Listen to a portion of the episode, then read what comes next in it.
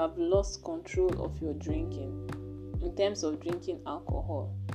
Or in more technical terms, how will you know if you're alcohol dependent? You can find out using the CAGE assessment.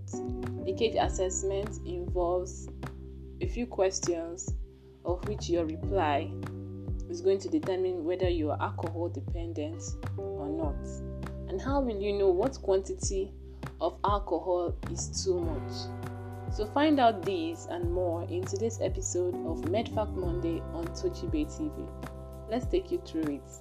It's going to be an interesting time.